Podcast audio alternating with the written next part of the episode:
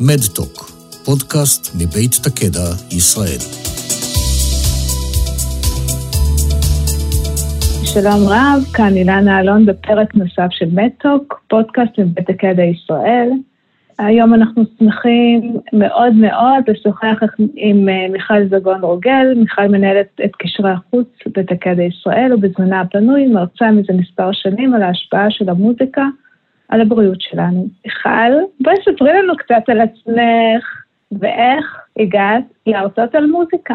אז קודם כל, תודה שהזמנת אותי. אני מאוד מתרגשת להיות פה עם שני הכובעים שלי, גם בתקדה, אה, כמנהלת קשרי החוץ, וגם כמרצה על מוזיקה ובריאות. אה, באמת מאוד מרגש עבורי להיות פה. מוזיקה תמיד הייתה חלק ממני. אה, בתור ילדה ניגנתי הרבה שנים פסנתר, ותמיד, תמיד, תמיד, תמיד אהבתי מוזיקה, אהבתי להתעסק עם מוזיקה, לשמוע מוזיקה, אפילו להלחין. אבל ידעתי גם בתוכי תוכי שמוזיקה משפיעה עליי מאוד, שמוזיקה ממש עושה, אפשר להגיד, tuning למצב רוח שלי. אה, אבל למען האמת הייתי בטוחה שזו סטייה אישית שלי. לא חשבתי שזה קורה לשאר האנשים. אחלה סטייה, אה, מיכל, אם בוחרים סטיות, אז זו סטייה מצוינת. בדיוק, ולאט לאט התחלתי להבין שיכול להיות אה, שיש פה משהו אחר, ולפני כמה שנים פשוט עשיתי קפיצה אה, מאוד גבוהה אה, לתוך העולם הזה של מה יודע בכלל המדע על מוזיקה ואיך היא משפיעה עלינו. וזה נכנס, אה, אני מודה לאובססיה אישית שלי, ללכת ולחקור את הנושא ולקרוא עליו איפה שרק אפשר, וכל יום שישי שהיה פנוי לי מהעבודה, רצתי לספריות וישבתי והוצאתי מחקרים וקראתי וקראתי, וגיליתי להפתעתי שבכל העולם יש משוגעים לדבר. זה אומר שאת יכולה למצוא... קרדיולוגים, שזה מה שהם עושים כל החיים, חוקרים את ההשפעה של מוזיקה על הבריאות, ואת יכולה למצוא נוירולוגים בפינה אחרת של העולם, שזה מה שהם עושים, חוקרים את ההשפעה של מוזיקה על המוח, אה, וכהנה וכהנה חוקרים באיראן ובפינלנד ובגרמניה ובאנגליה ובכל מיני מקומות בעולם. אבל בסופו של דבר, הדבר הכי מאכזב שגיליתי הוא שרוב המחקרים האלה בסוף אה, נשארים על מדפי האקדמיה. את יודעת, זו הבעיה של האקדמיה הרבה פעמים, שהמחקר הוא מאוד יפה, אבל התוצאות שלו לא מגיעות אלינו, לא מגיעות לבתי החולים, לא מגיעות לציבור, וחבל, כי זה משהו שהוא כל כך נגיש ויכול להיות ביד של כולנו. איזה אושר של מחקרים אני, האמת שלא הייתי מודעת לכמויות אה, ולנושאים הרבים שנחקרו, ומפתיע אותי, כי גם אני לא כל כך שמעתי על הנושא הזה, ואני חושבת שהיום זו באמת הזדמנות נפלאה לדבר. אה, אם אנחנו כבר פותחות את הנושא הזה, אז בואי נפתח אותו מההתחלה. איפה כל הדבר הזה התחיל? אולי קצת בהיסטוריה של המוזיקה? בטח, תראי, מוזיקה מלווה אותנו משחר ההיסטוריה, זה לא סוד. אין, אין תרבות בעולם שאין במוזיקה, שלא משתמשים במוזיקה, אה, חלק מהתרבויות מטפלים במוזיקה. אה, זה משהו שאנחנו באמת יודעים, אגב, גם, גם את ואני יודעות את זה אינטואיטיבית, שמוזיקה משפיעה עלינו, אנחנו לא צריכים מחקרים אקדמיים כדי לדעת את זה, אני בטוחה שגם את, אה, כשאת נכון, נכון. צריכה לעורר את עצמך, את מאזינה למוזיקה, את מכירה את זה שאת מגיעה לחתונה לדוגמה, ואת עייפה ורצוצה ואין לך כוח, ובכל זאת הגעת, ופתאום את שומעת איזה שיר שפשוט מעיף אותך לכל הכיוונים ומחדיר אותך כוחות שלא חשבת שיש לך. נכון, ואת שוכחת בכלל שבאת ולא היה לך שום חשק ואת עפה על הרחבה וכיף לך. בדיוק, ולכן כנראה מוזיקה נמצאת באמת בכל התרבויות משחר ההיסטוריה. את המדע זה קצת מבלבל, כי את יודעת שהמדע רגיל לחשוב במונחים אבולוציוניים. אה, זאת אומרת שיש סיבה לכל דבר. אנחנו יודעים אה, מדוע יש אה, תחושת רעב, מדוע אנחנו אוכלים, אנחנו יודעים מדוע מקיימים יחסי מין, אבל מדוע משתמשים במוזיקה כל כך הרבה שנים פה, ההיבטים האבולוציוניים הם לא כל כך ברורים. זאת אומרת, יש לזה הרבה סיבות סוציולוגיות, אבל עדיין המדע לא התביית ממש על הסיבות הביולוגיות שבגינן אנחנו מאזינים למוזיקה כל כך הרבה. אה, אבל זה בהחלט נמצא, ארכיאולוגים מצאו חלילים כבר מלפני 30 אלף שנה. אה, את מכירה מסיפורי התנ"ך, אה, לדוגמה, את הסיפור של דוד שניגן, על, שניגן לשאול על מיטת חוליו והבריא אותו. יש שפע של סיפורים כאלה, ובשנים האחרונות גם המדע מתחיל לבדוק מה עומד מאחורי. הפלא הזה שנקרא מוזיקה. אז אה, דיברנו על זה שהמוזיקה בעצם מוכרת לנו השימושים בה משחר ההיסטוריה וכבר בתנ"ך, הרי שבטים אה, משתמשים בטקסים שלהם, במוזיקה שלהם ובמקצבים שלהם, בעצם כל אחד במוזיקה שלו, ואפילו אני, כשאני נוסעת לעבודה ואני יודעת שיש לפניי אה, שעה של אה, פקקים, אני שמה לי את המוזיקה שלי, ואני מגיעה בכיף לעבודה, וכמו חדשה מהניילונים, לא עצבנית, לא לחוצה. בואי נדבר איך כל הדבר הזה קורה, איך המוזיקה או בעצם איך הקול והצלילים עושים את ההשפעה הזאת על הפיזיולוגיה והכימיה של הגוף שלנו. אוקיי, okay, אז בואי נתחיל בכלל במה זה קול. את יודעת, כשאנחנו חושבות על קול, אז זה משהו ככה מאוד אמורפי. אנחנו מדברות, ואיכשהו זה מגיע. איכשהו זה מגיע כן. למוח, ואנחנו לא צריכים לחשוב איך, ה, איך הקסם הזה קורה. אז תראי, מה זה קול? קול זה בעצם גל של אוויר. כשאני מדברת, בעצם את יכולה לשים אה, יד ליד הפה שלך כשאת מדברת, ואת תרגישי איך את מניעה את האוויר. אז כשאני מדברת איתך, אני מוציאה קול. אני מניעה את האוויר. אני יוצרת גלי קול. וגלי הקול האלה בעצם פוגשים את האפרכסת שלך. האפרכסת שלך בעצם אוספת את הקול שלי ומניעה את עור התוף. עור התוף זה הדבר העדין הקטן הזה שנמצא לנו באוזן, שתמיד אמרו, תיזהרו לא לגעת בו.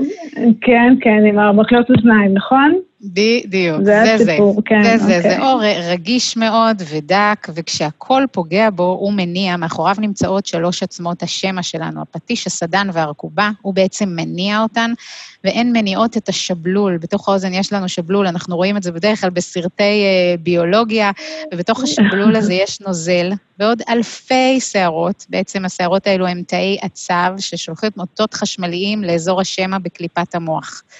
וככה כל הדבר הזה קורה. ובמוח, את יודעת שיש לנו היום אה, מכשור, כמו אה, PET-CT, כמו FMRI, שאנחנו יכולים לראות מה קורה במוח. אם פעם חשבו אה, ש... כל מערכת השמע מתרחשת רק בקורטקס האודיטורי, האזור הזה פה שמעל האוזניים שלנו, אז בעצם היום, בזכות uh, כל המכשירים של התעודה המגנטית, אנחנו יודעים שזה קורה בכל המוח. אחד החוקרים הגדולים של המוזיקה והמוח, פרופסור דניאל לויטין, קורא לזה נוירוסימפוניה. Uh, כי את רואה שפשוט כל האזורים דולקים, אפילו אזורים שאת בכלל לא מדמיינת, כמו הקורטקס המוטורי, זה שאחראי על המוטוריקה שלנו, גם כשאת שוכבת במיטה, הוא עובד. הקורטקס הוויזואלי, זה שאחראי על הראייה, גם כשאת עוצמת עיניים ומאזינה למוזיקה, הוא עובד. המילה הזאת, אה, נוירוסימפוניה, אני ממש יכולה לראות אותה אותה כשאני עוצמת את העיניים, את כל ההבזקים בכל אזורי המוח, ואני רוצה לספר לך שאתמול הייתה לי הצצה ביוטיוב לסרט שנקרא Alive Inside, ושמו אוזניות לחולי אלצהיימר, שהיו ממש שקועים בתוך עצמם, וברגע שהניחו את האוזניות על האוזניים שלהם, את רואה כאילו הם יוצאים החוצה מתוך הקליפה שלהם. ומעבר לזה שמזמזמים את השיר, הם מניעים את הרגליים והידיים, ממש בצעדי ריקוד. אילנה, תודה על זה שהבאת את הסרט Alive Inside, זה סרט מאוד מאוד חשוב, ואני שמחה שנדבר עליו קצת. זה סרט uh, תיעודי שעוקב אחר uh, חולי אלצהיימר שנמצאים במוסד, ורואים בעצם איך הטיפול במוזיקה משפיע עליהם בצורה דרמטית. Uh, הם שומעים שירים, בעצם שירים מהילדות שלהם בדרך כלל, רואים גם את התנועה שחוזרת אליהם, תנועה שלא הייתה קודם, עוררות רגשית, עוררות בזיכרונות, הם שולפים זיכרונות שאיש לא חשב בכלל שקיימים שם יותר. זה דבר שהוא מאוד מעניין. החוקרים קוראים לתקופה הזאת, יש לנו תקופה שנקראת גבעת הנוסטלגיה. זה הגיל הזה שבין גיל 12, גיל הנעורים שלנו, עד גיל 22 בערך, 24 אצל נשים. וזה הגיל הזה שאני אשאל אותך, איזה שירים הכי מרגשים אותך, אילנה? איזה להקה את זוכרת שמצמררת אותך? מאיר סופליי בכיתה ה', סלואו עם אה, ניסו, בטח, בטח. בדיוק, אז אותו, אותו סלואו שרקדת בכיתה ד', אני חושבת שאולי את לא תזכרי בדיוק איזה שיר את שמעת, אבל כשתבואי ותשמעי אותו עכשיו, אחרי הרבה שנים, את תצטמררי, את תרגישי את התחושה הזאת שהייתה לך פעם, ואפילו לא תדעי למה היא מגיעה. ולכן אצל חולי אלצהיימר רואים שכשהם שומעים שירים מגיל הילדות שלהם, אה, בסרט הזה הראו לדוגמה אישה ששומעת אה, שירים של, יול, אה, של לואי אמסטרונג, מה הם עשו לה ואיך הם עוררו את הזיכרונות, היא הצליחה לזכור את תאריכי הלידה של הילדים שלה, היא הצליחה לזכור סיפורים מהעבר שלה, וזה היה נראה כאילו לרגע היא בכלל לא חולת אלצהיימר. ולכן זה מאוד מאוד חשוב בעיניי, לכל הקרובים שלנו, שיהיה לנו איזה פלייליסט, אני קוראת לזה הפלייליסט של החיים שלנו. Mm-hmm. זה לראיין את האנשים שקרובים לנו, כשהם עוד בסדר וצלולים, ויודעים לספר לנו איזה שירים הם אהבו מפעם. לאנשים מבוגרים זה יכול להיות שירים ביידיש, שירים בערבית, שירים בפרסית, שירים בצרפתית, יש היום הכל נגיש ביוטיוב, אני לא צריכה לשלוח אתכם לקנות תקליטים, ופשוט שיהיה לנו מעין אה, ארון תרופות מוזיקלי כזה, כדי שאם נצטרך נוכל אה, לשלוף אותו. חשוב ופשוט ונפלא, ואם אני חוזרת עכשיו לתקופה הזו של הקורונה, וסיפרת לנו איך המוזיקה, או איך הצליל שיוצא מהפה ממש נוגע בתוך האוזן שלנו ומפעיל קסקדה כזאת של תהליכים, ואני חושבת לעצמי שבתקופה הזאת שאנחנו נמנעים כל כך מהמגע והחיבוק והקרבה, אנחנו עדיין יכולים לגעת עם הקול שלנו, ללטף עם המילים שלנו ולגעת עם המוזיקה, וזה מדהים. נכון, אילנה, והמונח אה, דברייך נגעו בי אה, מקבל בתקופה הזאת באמת משנה תוקף. המוזיקה אכן נוגעת בנו וגם הדיבור. מיכל, הבנו שהמוזיקה משפיעה לטובה במצבים אה, רבים. את יכולה קצת להרחיב מעט בנושא של חרדה ולחץ שכל כך מאפיינים את, את תקופת החוסר ודאות הזאת שאנחנו נמצאים בה עכשיו בזמן הקורונה? תראי, זה לא, לא סוד שאנחנו חיים אה, בתקופה רוויית לחצים. אה, עכשיו בעיקר בתקופת הקורונה, אבל בכלל עבור רבים מאיתנו החיים זה לא פיקניק, ואנחנו נמצאים באטמוספירה רוויית מתחים, אה, שמתח זה לא דבר רע בעיקרון. אם תשאלי אותי באופן אישי, מיכל, האם את רוצה שיהיה לך חיים בכלל נטולי מתח? כמובן שלא. Mm-hmm. לא הייתי רוצה לקחת את המתח מהחיים שלנו, כי אנחנו יודעים שהוא גם מפעיל אותנו הרבה פעמים לטובה. אה, יש לנו בגוף את מערכת ההילחם וברכה, מוכרת היטב לכולכם. אה, זו מערכת שבעצם נועדה להגן עלינו. את יודעת, אם את יוצאת עכשיו אה, מהעבודה ברחוב ואת פתאום רואה נמר, סיטואציה הגיונית מאוד. אז הגוף שלך ישר נדרך, את יודעת, אה, הדם שלך זורם לשרירים כדי שתוכלי לברוח, האישונים שלך מתרחבים כדי שתוכלי ישר אה, לחדד את הראייה שלך גם בלילה, אה, הקרישיות של הדם שלך עולה כדי שאם תיפצעי, אז פחות תדממי, וכהנה וכהנה, מערכת העיכול שלך משתתקת, מערכת החיסון שלך כמובן רגע בהולד, כל הגוף שלך נדרך, אדרנלין וקורטיזול זורמים, הכל כדי להילחם באותו נמר או באותה חלילה תאונת דרכים, או מה שקורה לנו. העניין הוא שאנחנו היצור היחיד על פני כדור הארץ שמסוגל להפעיל את המערכת הזאת רק מהמחשבה שלנו. רק מחשבה שגורמת לנו לחרדה, רק אה, מחשבה על מה יהיה, על אולי יפטרו אותי, על אולי חל"ת, אני לא אחזור מחל"ת, אני כן אחזור מחל"ת. אה, ואפילו מחשבות דמיוניות, אנחנו הרי תסריטאים מעולים, אנחנו יודעים לדמיין הרבה דברים. לכולנו זה קורה, וזה כבר מפעיל את המערכת הזאת. המערכת הזאת לא מבדילה בין האם עשינו כרגע תאונת דרכים או אנחנו נלחמים באריה, לבין האם אנחנו מאוד מאוד מאוד לחוצים מהחיים שלנו. והאדרנלין והקורטיזול האלה שזורמים כל הזמן באופן תדיר, בלי הפסקה, באופן כרוני, מה שנקרא, זה כבר מתחיל לעשות שרשרת של פעולות ביולוגיות וכימיות שלא בריאים לנו לגוף. זה כבר המדע יודע הרבה שנים, שהסטרס לא בריא לנו, מהמון המון סיבות. והמוזיקה היא כלי מצוין. את יודעת, יש הרבה כלים היום, אנחנו מכירים גם את תחום הפסיכולוגיה החיובית, את המיינדפולנס, אה, אנחנו יודעים לקרוא שספורט יכול לעזור לנו, אה, ואצלנו בתקדה אנחנו מעלים תסכיתים של מיינדפולנס, כל מי שרוצה להיכנס יכול להגיע לאתר שלנו ול-IBD 360 ולפייסבוק שלנו ולשמוע תסכיתים נפלאים של מיינדפולנס, ואני בהחלט ממליצה על זה. אבל מוזיקה היא הדבר הכי נגיש, הכי פשוט, שנמצא אצל כולנו, והוא גם מאוד קרוב לליבנו, כי אנחנו רואים גם במחקרים שבסוף מוזיקה שאנחנו אוהבים, כזו שאנחנו בוחרים, משפיעה עלינו מעולה, ופה זה באמת עניין אינדיבידואלי. תמיד אחרי ההרצאות שלי אה, מגיעות אליי אה, אימהות שאומרות לי, אני חייבת לשאול אותך, הילדים שלי שומעים מוזיקה איומה, הבנים מסתגרים בחדר עם רוק כבד, נכון שזה נורא, נכון שזה לא בריא? נכון, נכון, נכון, בדיוק רציתי לשאול אותך על זה, התפרצת לדלת פתוחה לגמרי, תרחיבי, פליז, תסבירי לי איך הילדים האלה שומעים מוזיקה נוראית ועוד לומדים עם זה למבחנים, אני, אני משתגעת מזה. א', הסברתי לך על גבעת הנוסטלגיה. גבעת הנוסטלגיה כן. שלך היא לא שלהם. כל אחד יש לו את התקופה שלו, שהמוזיקה שהוא נקשר אליה. דבר שני, אם אנחנו לדוגמה נוגעים ברוק כבד, את יודעת שבמחקרים האלה של מוזיקה, רוק כבד תמיד היה הז'אנר הכי מושמץ במחקרי המוזיקה והבריאות. הנה, אני צודקת, בבקשה. חכי, חכי, תני לי לסיים את הנקודה. אז למה, למה הוא היה מושמץ? מכיוון שלקחו לדוגמה מחקר, שבו אמרו, בואו נבדוק את ההשפעה של מוזיקה על לחץ דם. מצד אחד נתנו לחלק מהנחקרים לשמוע שופן, נוקטורנו של שופן, מוזיקת לילה זהירה, ומצד שני נתנו להם רוק כבד. הופ, מה יצא? שהמוזיקה המרגיעה של שופן הורידה את לחץ הדם שלך, והמוזיקה של הרוק הכבד העלתה את לחץ הדם שלך, ומפה יצאה כבר כותרת לעיתון, רוק כבד מסוכן לבריאות. וכמובן, לא כך הדבר. לפני כמה שנים הגיעו חוקרות צעירות ונמרצות ואמרו, לא יכול להיות שכל בני הנוער האלה מזוכיסטים. הם כולם שומעים מוזיקה כדי להעלות לעצמם את לחץ הדם, והם רק רוצים לפגוע בבריאות שלהם. לא כך הדבר. כשאנחנו חושבים, לדוגמה, על גיל הנעורים שלנו, מה אנחנו חושבים? על המון כעסים, על כל העולם, כעסים, עצבים, הורמונים, הכל מתחולל בגיל הזה. וחשבו החוקרות האלה, אולי למוזיקה הזו יש איזה היבט של שחרור לחצים. וכשאנחנו משחררים לחצים וכעסים, כמובן, זה לא יכול להיות עם לחץ דם נמוך, בואו נודה באמת, זה, mm-hmm. זה, זה דבר שמשתוללים איתו. ואז החליטו לחלק את הקבוצה לשתיים. קבוצה אחת נתנו חדר שקט מאוד, נתנו להם מחברת ואמרו להם, בואו תכתבו בבקשה כל הכעסים שלכם, כל מה שמרגיז אתכם. ואת הכיתה השנייה שמו שם רוק כבד, והם קיבלו את אותה משימה, לכתוב את הכעסים שלהם. איפה את חושבת הצליחו לשחרר יותר כעסים וטרוניות על החיים?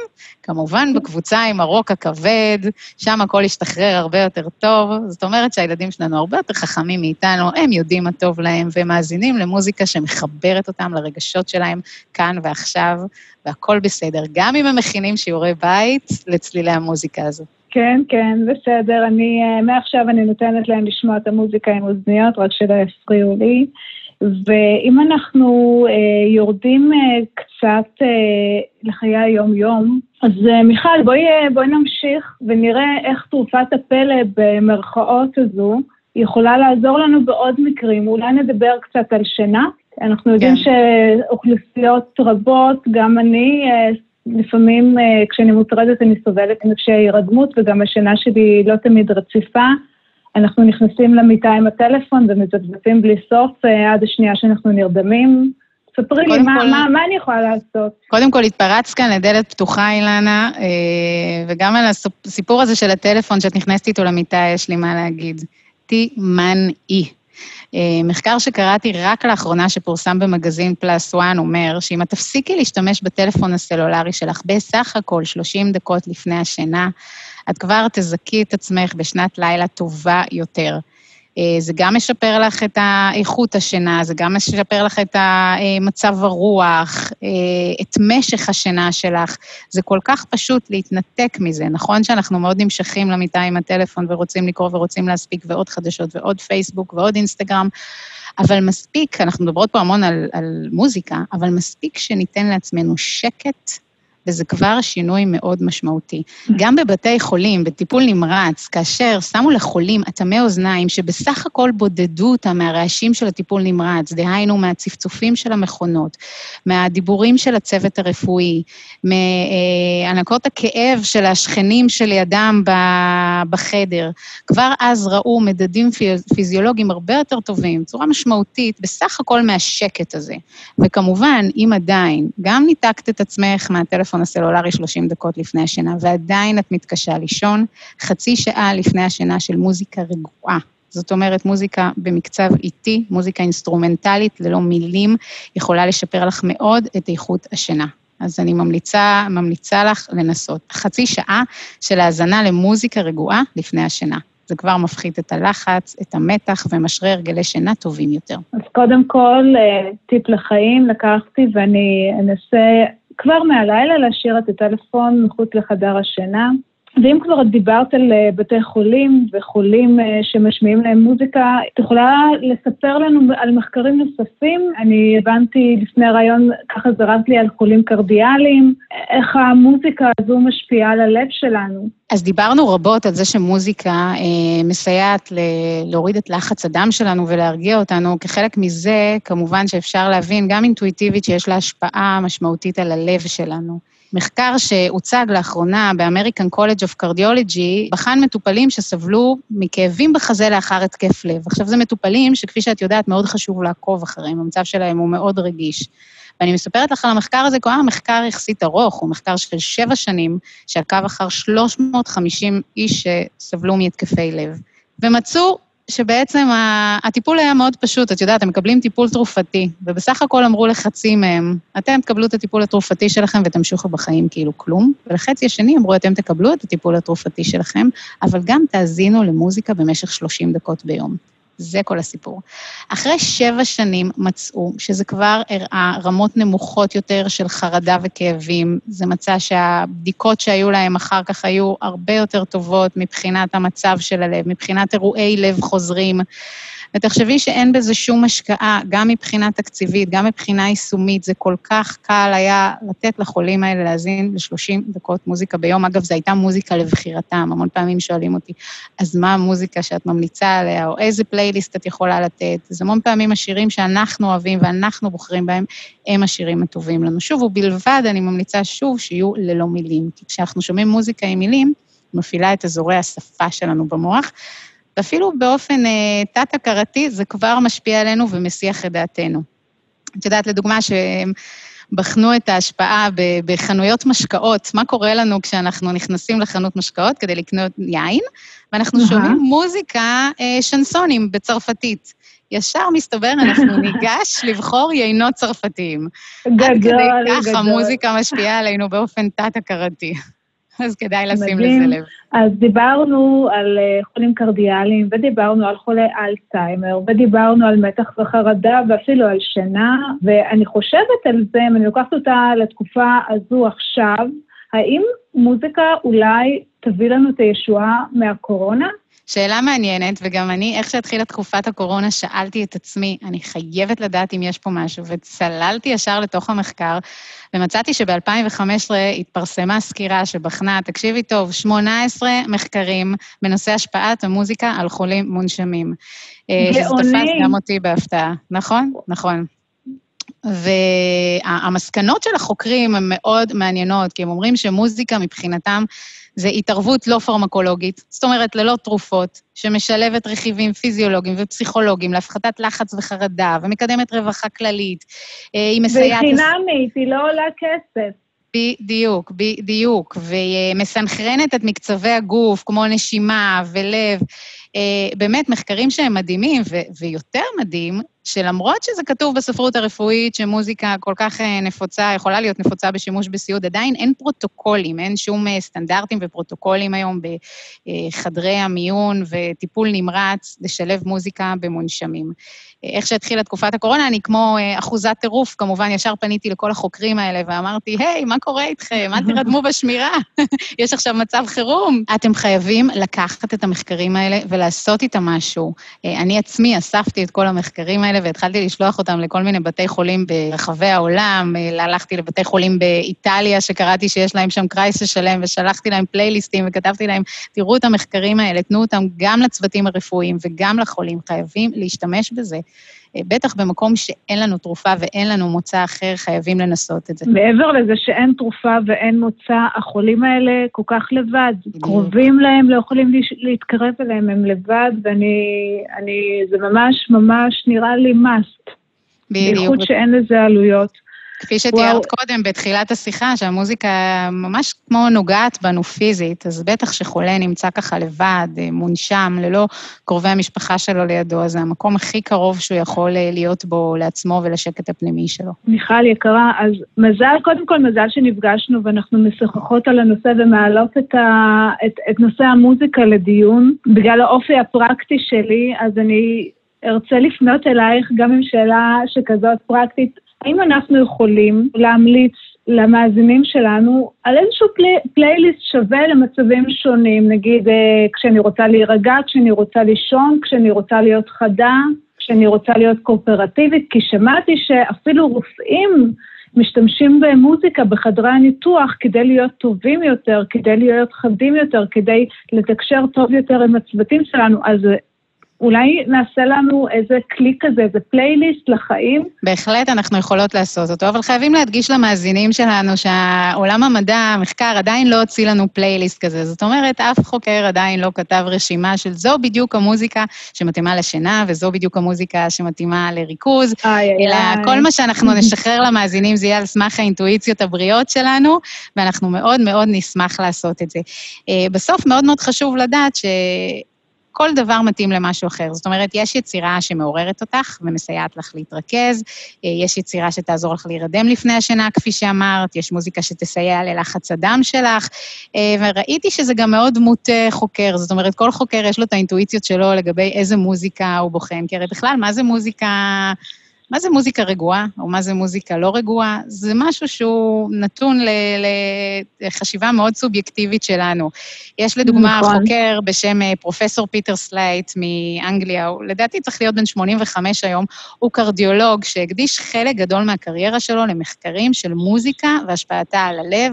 מי שרוצה יכול לחפש את זה בגוגל, קוראים לזה Music and the Heart של פרופסור פיטר סלייט. אה, והוא מאוד מאוד ממליץ על יצירות קלאסיות, לדוגמה של ורדי, של פוצ'יני, של אה, אה, שופן.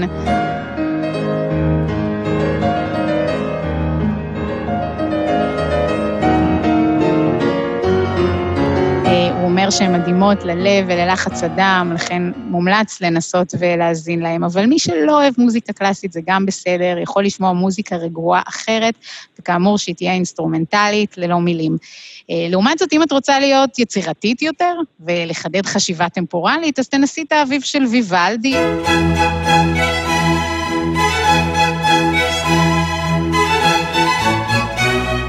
את הקונצ'רטו לשני פסנתרים של מוצרט, אם את מכירה הוא את, את המונח אפקט מוצרט הידוע.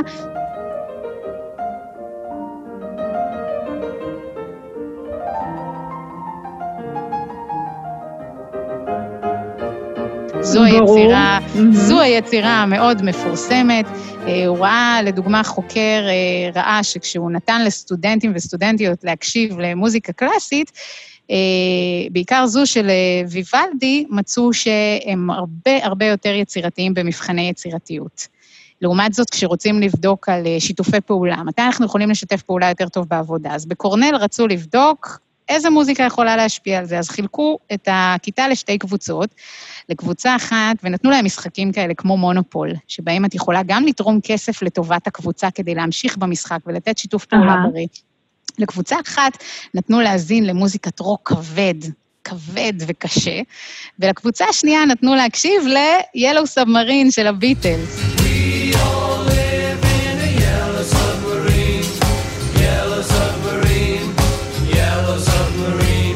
ראו שבקבוצה שמאזינה ל-Yellow Submarine של הביטלס היה הרבה יותר שיתופי פעולה, הם מאוד רצו לתרום לקבוצה, הם מאוד הרגישו את חוויית הביחד הזאת, אז אם יש לך ישיבת צוות בקרוב, אני מאוד ממליצה לך לנסות את הביטלס. אני בהחלט, בהחלט אנסה, וזה היה מרתק, ואני רוצה להודות לך, מיכל, על הפגישה המקסימה הזאת. מיכל, שהיא מנהלת אה, קשרי החוץ של תקדע ישראל ומרצה בנושא מוזיקה ובריאות. אני מבטיחה שאני באופן אישי איישם את הטיפים ואבנה לי את הפלייליסט לחיים שלי. נפלא, ו- אילנה, 30 דקות ביום, 30 דקות ביום, זה כל מה שאני מבקשת ממך.